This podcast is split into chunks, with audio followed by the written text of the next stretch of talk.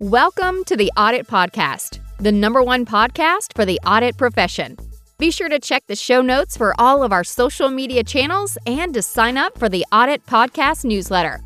Now, here's your host, Trent Russell. This podcast is sponsored by Greenskies Analytics, where they do everything tech related, but only for internal audit. Although compliance and risk management, y'all are cool too, so feel free to check it out also. To find out more, please visit greenskiesanalytics.com, but it's more likely that you're just going to Google it. So to find out more, please Google Greenskies Analytics. This podcast is also brought to you by AuditBoard, the leading cloud based platform transforming how enterprises manage risk. AuditBoard's integrated suite of easy to use audit, risk, and compliance solutions streamlines internal audit, SOX compliance, risk management, and security compliance. Automate processes and improve execution with AuditBoard's purpose built solution, which is designed to address the most pressing challenges of today's practitioners. Experience the latest in audit, risk, and compliance technology. Visit auditboard.com to schedule your product walkthrough to see AuditBoard's award winning platform in action today. Today we have Myriam Ormond on the show. She is the internal audit leader at HubSpot. For those who don't know, HubSpot is a CRM tool. Uh, in audit, we probably don't look at CRM tools very often, but I promise you, the folks within the sales uh, function of your organization have definitely heard of HubSpot. They are everywhere. Um, and so, being from a SaaS uh, company, I the first thing I asked Myriam is, what does she care about as an internal audit leader in a SaaS company? Um, we also talk about a lot of discussion relative to SaaS companies is always about scale. So we talked to Myriam about how to scale the internal audit department or the internal audit function. Um, Myriam also talks about the roundtable group that she heads um, in her area. And so they get together, it's tech driven companies, and then the internal audit leaders within that, uh, within those organizations, they meet on a monthly basis and swap notes and the value that, that she gets from that uh, is something that she speaks to, as well as you know the value that the group gets. And then Myriam is a, a data privacy person, and so wanted to get her thoughts on uh, data privacy, where it is right now, where it's headed, and just her, her general thoughts. And then a topic that she wanted to speak to uh, was controls rationalization. Um, so interesting uh, conversation there. And then lastly, we talk about continuous monitoring in SOX and if that makes sense. So here we go. All right. Thank you for having me, Trent. Um, just before we start off, wanted to highlight that these opinions are definitely of my own and not as a representative of HubSpot as an organization. So I would say for me as an audit leader at a SaaS company, and especially at an organization like HubSpot, where we're very much a hyper growth organization, there's the pendulum and and kind of the the focus is always changing and it's being able to be versatile as the business is growing and stretching into new horizons. Um, so making sure that you have um, ultimately other leaders that you can connect with understanding how they've kind of dealt with certain risk factors or you know the business is also looking to internal audit to provide even from a risk advisory standpoint what else are others doing? What are we thinking about? And really kind of playing the role of the concept around what we call a trusted advisor as well. So there is a lot of that and um, being flexible right? Um, and incorporating that flexibility into the audit process um, into the audit plan knowing that being agile and what we ultimately want to scope in and evaluate can change and, and will change um, because some of the systems or the processes that might have been critical at one point in time easily change. We then need to reinvent and restructure ourselves in terms of um, areas that are now critical uh, for our long-term growth and, and strategy. Yeah. And I think maybe when we talked about it the first time, you mentioned scalability, especially within um, HubSpot. And then for my note that I took, it was like internal audits ability to scale also. Do you have any um, anything like that you could speak to relative to that, like scaling internal audit? Yeah, I think one of the challenges that not just in SaaS, but across the board that internal audit is is constantly facing, and I'd say even the past decade is really kind of the breadth and the and the depth of risk areas that we also need to have a lot of experience kind of thinking through. Um, so when you look at the top, you know, 10 risk factors across industry and especially in the technology space, you know, from one end, we're talking about cybersecurity and all the different elements associated with that. We also, in internal audit, need to take into consideration financial reporting risk, right? And there's been a lot of changes from an accounting standard, you know, with 606 in the past uh, few years, but also with 842 around leases. And the other element that we have to focus on is also around like data privacy and the ever changing landscape of that across all the different jurisdictions. Because with SaaS, right, we're ultimately operating, we're ultimately operating globally. Mm-hmm. So being aware of what's happening in in the US as a country in terms of what's happening in in California versus what's on the pipeline in DC, but also what's happening in Europe, what's happening in Latin America.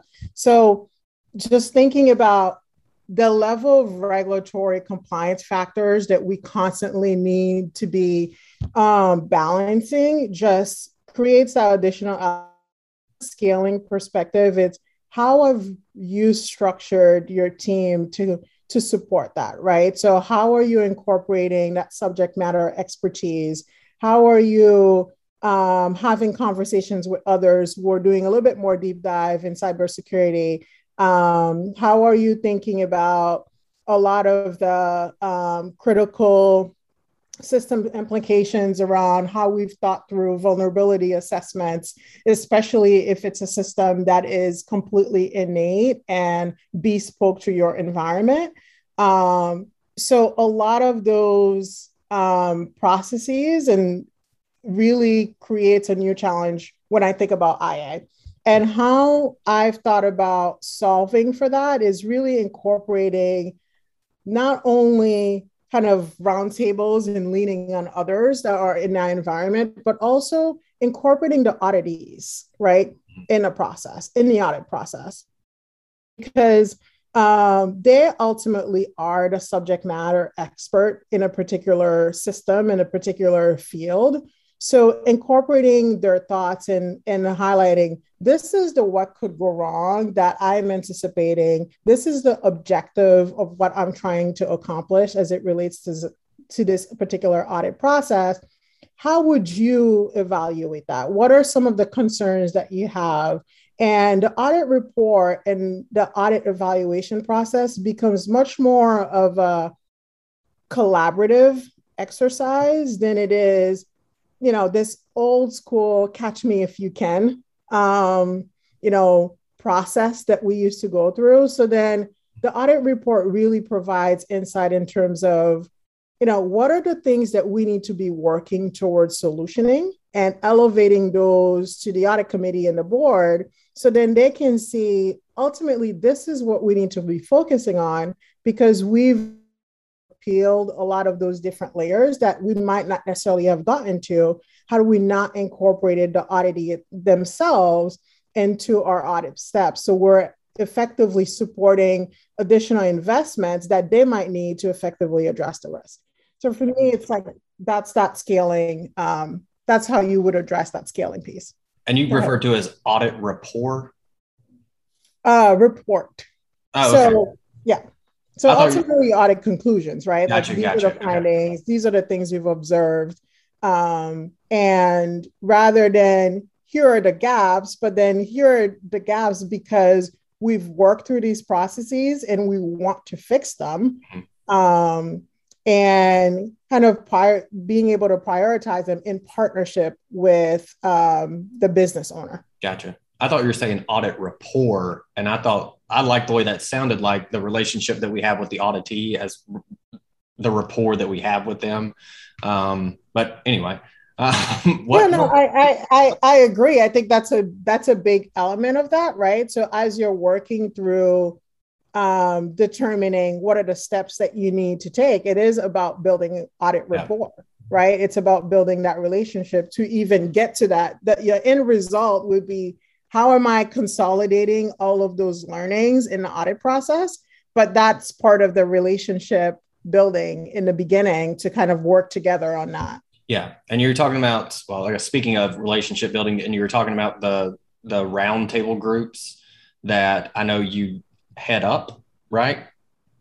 So I do lead a, a targeted um, technology focus roundtable um, within the New England area. So I've reached out to a, a few other internal audit uh, directors that are really in the technology space because this is where we really see a lot of that agility and a lot of that um, constant reshifting, right? So I think it's important for us to really have candid conversation in terms of, you know, who are you partnering with in terms of uh, vendors? What are some of the questions that your board members, your audit committee members are asking and focusing on? Um, what are some of the KPIs that you find have been helpful in the conversation? And a lot of the elements in internal audit that becomes important as well is how can we help shape a lot of the conversation in the audit committee uh, meetings tied to those new risk areas that everyone is asking questions about, but ultimately you know, are we supporting um, management, but are we supporting also the audit committee members in terms of the type of question that they should be asking as well? So I think those roundtables really provide insight because you have a much bigger, you know, breadth of opportunity and more in, in terms of what others are thinking. Yeah, and I, I, can't. So Nick LeBlanc is the one that told me that you run that roundtable group, and I can't remember how it got brought up, but it might have been I might have asked him that question of what should we be asking our audit committees, uh, and I think maybe when I asked him that, he might have said that that was like a topic at some point or or or something like that. But as soon as you said it, it definitely made me think of Nick, and he said that those roundtable groups have been like invaluable to him. They've been fantastic. So I definitely wanted to I know it wasn't like on our agenda to talk about, but I wanted to put it out there because of how I guess well received it's been. Um, and Tom, I talked to Tom O'Reilly last week. He might have mentioned it too. I was trying to remember, but um, but just how like valuable those are. Like I wanted to make sure that other people know that that's out there, mm-hmm. and that they should basically do it also. Like there should be folks in Atlanta within whatever industry that get together. How frequently do you guys meet? Is it like every every every other month? Um, so we meet every about two hours. We have, um, I typically have a survey process across the different members to kind of get insight in terms of what are the areas they're looking to prioritize for the meeting. Mm. Um, and I facilitate in terms of, so I'll, you know, pick who whoever is kind of a little bit more forward looking into a particular space. So let's say digital transformation RPA. So as you mentioned, Nick, right, he's kind of in the forefront a lot on that space. So um, that could be a potential topic area. We would talk about what his learning process, how was it, how did he engage the business in terms of that activity? What particular vendors did he leverage? What was kind of that that life cycle in terms of getting there? Um, and we also have open forum, right? Just to kind of talk about a variety of different things, you know, concerns, top of mind areas that might have come up. Um, and it's funny because I've definitely gotten a lot of feedback from other directors in terms of how helpful those conversations have been. And, and they continue to happen offline as well, right? Because now you have this pipeline that you can reach out to um, on those off months or throughout the week and, and say, hey, I've got this going on. You know, have you heard about this? Like, is this something that you're dealing with? Or we're looking to benchmark a particular function, right? And wanted to know what you're doing over there at, you know, XYZ company. Um, so really getting that immediate response and insight. And those conversations are really kind of giving us even more credibility when we're talking to management and the AC. Um, and we might actually increase the the the cadence of it just just on on that. So we'll see. We'll see where it goes. But I highly recommend it. You know, learning is not about just doing webinars and kind of reading all this all the articles and research content, but it's also about talking to others and and listening as well. Yeah. Uh, speaking of listening, uh, that this might be a cheesy segue into data privacy and who who is listening or who are listening to us. I know uh, when we talked previously, you said that you love data privacy. Um, so I wanted to give you a chance to speak about that. What is it that you love about data privacy? Yeah, I think for me, um, my own personal data, right, is really, I think what keeps me interested in internal audit is I am able to personalize it to my own learning and mm. my own growth. Yeah. Um, and data privacy is an area that is important to me because I care about my data. I care about the information that is out there. And I like to know that I have control over how it's protected and managed and, and, and that type of uh, focus. So it's an area that's kind of really been interested in because learning about where's us as constituents pushing our legislators to kind of have those requirements or is it other factors around what's happening external factors that we don't have control over when it comes to things like uh, terrorism and money laundering? So data privacy has all these different multifaceted faceted layers to it and I just find it very compelling because when you're le- learning, truly learning about data privacy, le- you're learning about systems, you're learning about legal uh, avenues, you're learning about process, you're learning about um, regulatory landscape across the world. So it's just kind of that learning mindset, and that's really what uh, why I think it's so exciting. It's and it's something that is managed uniquely to each organization as well. Um, so, yeah. hey, everyone. Thank you for continuing to listen to the show. We want to say thank you again to our sponsors over at AuditBoard, the leading cloud based platform transforming how enterprises manage risk. AuditBoard's integrated suite of easy to use audit, risk, and compliance solutions streamlines internal audit, SOX compliance, risk management, and security compliance automate processes and improve execution with AuditBoard's purpose built solution, which is designed to address the most pressing challenges of today's practitioners. Experience the latest in audit, risk, and compliance technology. Visit auditboard.com to schedule your product walkthrough to see AuditBoard's award winning platform in action today. Did you see the news last week from Apple about what they're doing with iPhones? On uh, related to coronavirus data? No, they are so it's always been like if you use their cloud, you upload pictures or whatever to their cloud, it's theirs. They they can own it, they can scan it, they can do whatever they want to with it. But it's always been this the case with like all the tech companies that on your phone, if it's on your phone, it's yours, you know? And they're changing that and saying, no, we're going to start scanning your your actual phones also. It is in an effort to combat um, child sex rings and that that's you know kind of going on. And that's kind of i read like a message board about it so everybody kind of has their different slants. Um, so i'm far from an expert on that but you know they're saying that that's the the way to get buy-in from the masses is to say hey we're using this to stop you know child predators you know and then people go okay well if that's you know that's a good reason so i don't and i don't know what you're doing and i'm not hiding anything so of course you can scan mine and a lot of the other the skeptics were like this is like the step that you're not supposed to take as a tech company or um, there's always going to be one more step you know? It's like okay you get this then they're going to want more and they're going to want more and they're going anyway uh, it's pretty interesting uh, conversation that i read about. I don't know if you had seen anything about it.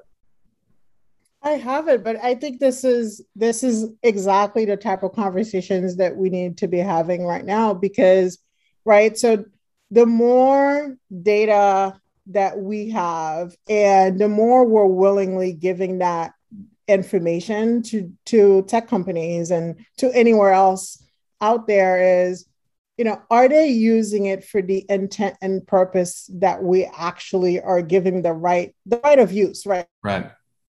Um and that's what it comes down to. So for me it's like fine, scan, but how do I know you're only using it for that purpose? Yeah. And what is out there protecting me, right? As given that it's my own data to really ensure that it is really kind of targeted for that particular scope and that particular scope alone So I think when folks raise the questions around, well, it is just another way, but that question really comes up because we don't have the infrastructure and we don't have the legislation in place now to really give them that comfort, mm-hmm. right? Um, so I think how quickly are we able to work where uh, you know work towards like a regulatory space where people can feel safe in an environment where yes i'm giving you access to my data you're using it for that purpose but then at the same time i know that is the only reason you're using it for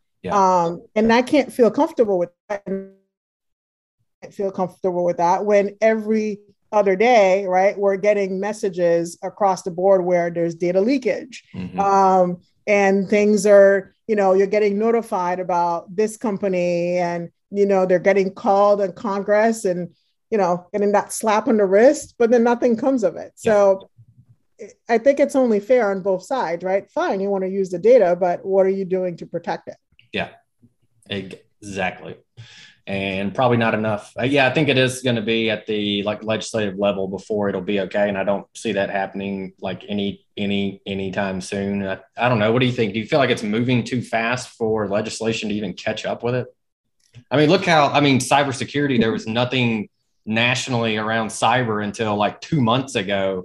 Uh, and I'm not a cyber expert, so I forget all of it. But I know all of my cyber friends thought it was good news or headed towards the right direction. That there was some kind of national uh, protocol or national methodology or framework that that we're going to be a, a, um, accountable to, and that's cyber. that's, that's been around. limited for a government contracting, you know, organization, right? So to the extent that you have large government contracts, then you're subject to that. But realistically, there's a lot of of us who are giving our data to other organizations where they're not necessarily subject to that. Mm-hmm. Um, so I think, you know, that piece of it is just uh, sometimes we are very reactive and it needs, I mean, look at SOX, right? You know, it took, you know, it what it took Enron, it took millions of people, it took you know tons and tons of other incidents and you know and even just as far as like what was it 10 years ago now um with you know Madoff and all of those. And we are now you know every week we're all being kind of numb to a lot of this as well too. And now we're just kind of getting cybersecurity requirements out for government contracting. Yeah. Um spaces but then i think it's just I think part of it is how loud are we being and how how much are we asking for it and i think that's the big difference in terms of us culturally in the us versus in europe because yeah. i think that's a big driver the more people are asking for it the more legislators are forced to listen mm-hmm. um, but until that happens you know we could be talking about this for another decade yeah you're probably right. right so we'll see. I mean, I think there's a little bit of some heated conversations now, and I think more so other factors like, you know, money laundering and terrorism might p- help push it. Um, but um, I don't know. I think when you the other side of it is very unpredictable. Yeah, hundred percent agree. When we initially talked, I said, you know, are there any topics that you kind of had in mind that you would like to like hit on? during the show, and you mentioned controls rationalization, what that is, and why that was a the the first topic that you said this is the thing that I really want to talk about. Um, so for me, it comes back to how can we it, it comes back to efficiency and effectiveness. Um, so when I think about scaling, going back to that that topic, right? When I when I think about scaling, I think about in an internal audit, are we focusing on the right things, mm-hmm. right? And we mention, you know, risk based approach, right? Are we starting with our process as kind of our beginning point, or are we starting with the risk factors and those things that are the what could go wrong? So this is why I find control rationalization kind of a key a key point and something that we should not lose sight of is let's start with do we have an understanding of what the risk climate looks like? Do we have an understanding of whether it's the accounting guidance or it's the regulatory requirements or all of that landscape? And are you then able to boil it down to some of those key risk concepts? Then, from that standpoint, you go to your process, right? Because now I have this store understanding of things that could go wrong. Now, let me look at my process and say, what are those critical point of failures where that risk could be too big to fail, right? Like that particular control point that says, I can't, I absolutely need to have a control here in place. Or, um, you know, along the path, like you'll have multiple controls, but without starting with the beginning risk factor element, you end up always rationalizing why a control is important. All control points are important, but are they critical? Right. Um, and the level of effort that we spend in IA should really be on those areas that are critical, mm-hmm. right? Because from a resourcing perspective, especially in SaaS, where you're constantly having to move things and reshift and be agile, it's really important that we focus on those things that are key. And that's why control rationalization is something that's clear, you know, close to my heart because it's, I want to make sure that I'm really kind of honing in on those areas that I absolutely think would be detrimental in terms of being able to conclude and whether that risk is addressed or not. Is there like an example that you could walk through? Um, I would say so. I started at HubSpot earlier on um, this year, and even in previous organizations. One of the first steps that I look to perform is what is what are those risk factors and identifying where things should be key or non-key, right? And having those conversations to say, is this control um, designed in a way where it's addressing that critical um, risk step completely and fully. Um, and do i need i need redundancy associated with it? So do i have one or two controls mm-hmm. right? And is that redundancy important or necessary? And then the third step is if no then maybe just that one point is all i need to cover. So um, one area that i spend a lot of time in in that space is definitely revenue and um, and tax because those are where most organizations have the most heightened risk of uh, management override or just kind of holistically from that standpoint, but also in terms of complexity. Um, and what they're like the too big to fail, right? So I want to make sure that ultimately I'm my team, myself, are focusing on those areas. So I typically would then have a proposal to management and say, based on this analysis, let's go through it. Do you agree in terms of what my team will focus on um, in terms of providing that assurance? We understand are part of your environment and that they should be continue to be performed, but from a from a risk assurance perspective, we're not necessarily going to be providing that validation, right? So we'll maybe look at one occurrence and say, I'll look at one sample. I'll say, is that control design effectively?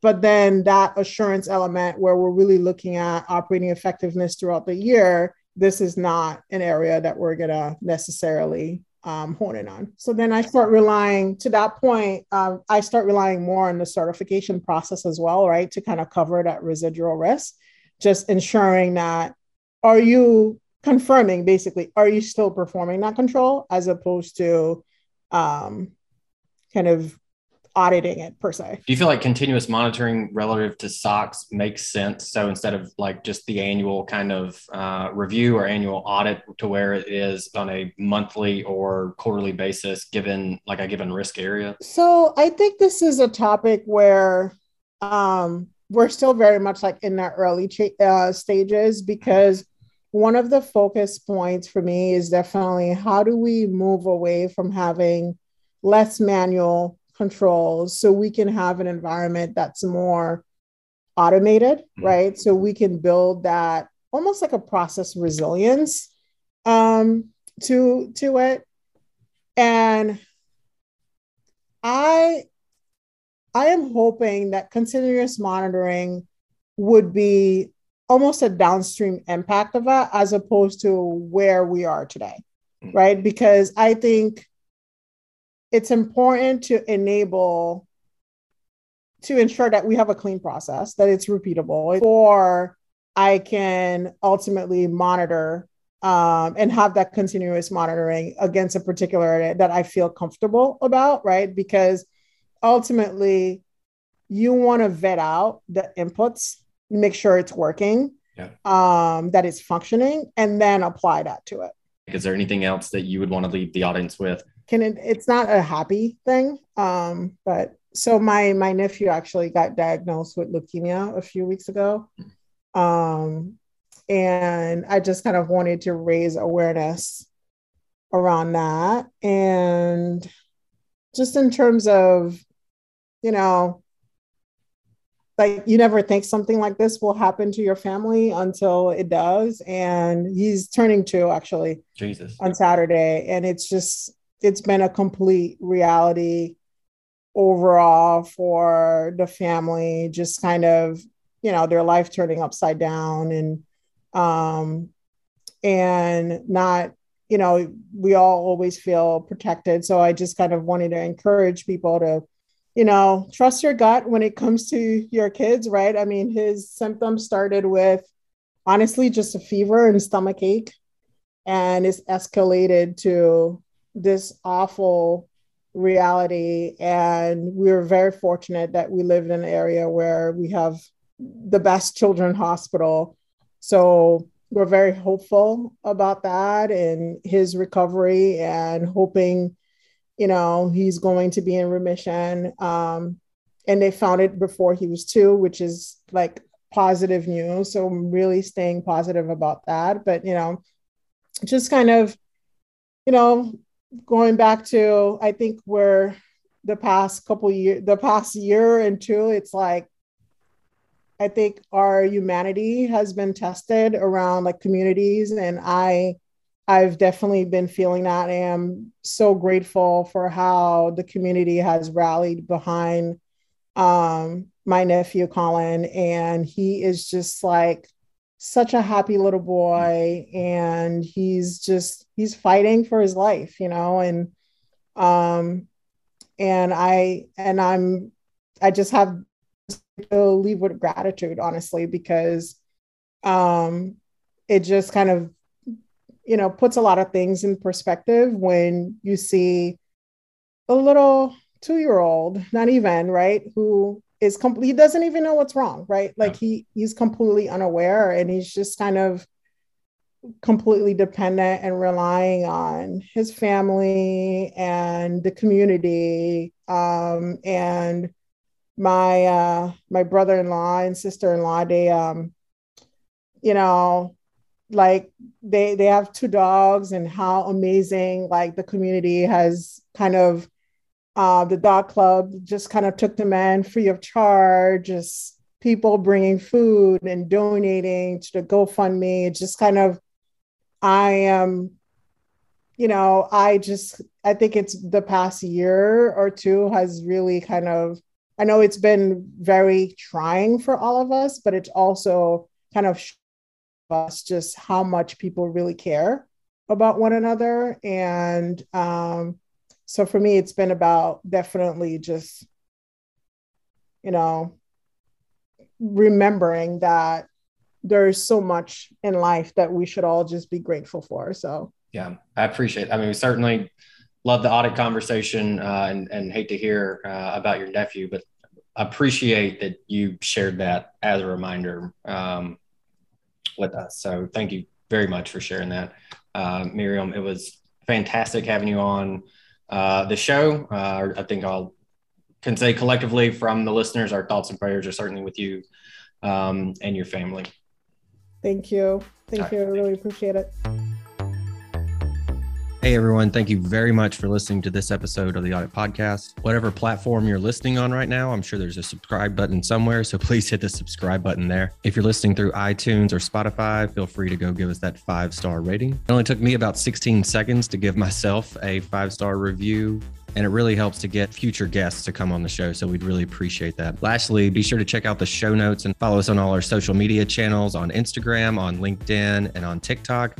Also, if interested, please sign up for our weekly newsletter from the Audit Podcast. Thank you all. Have a great one.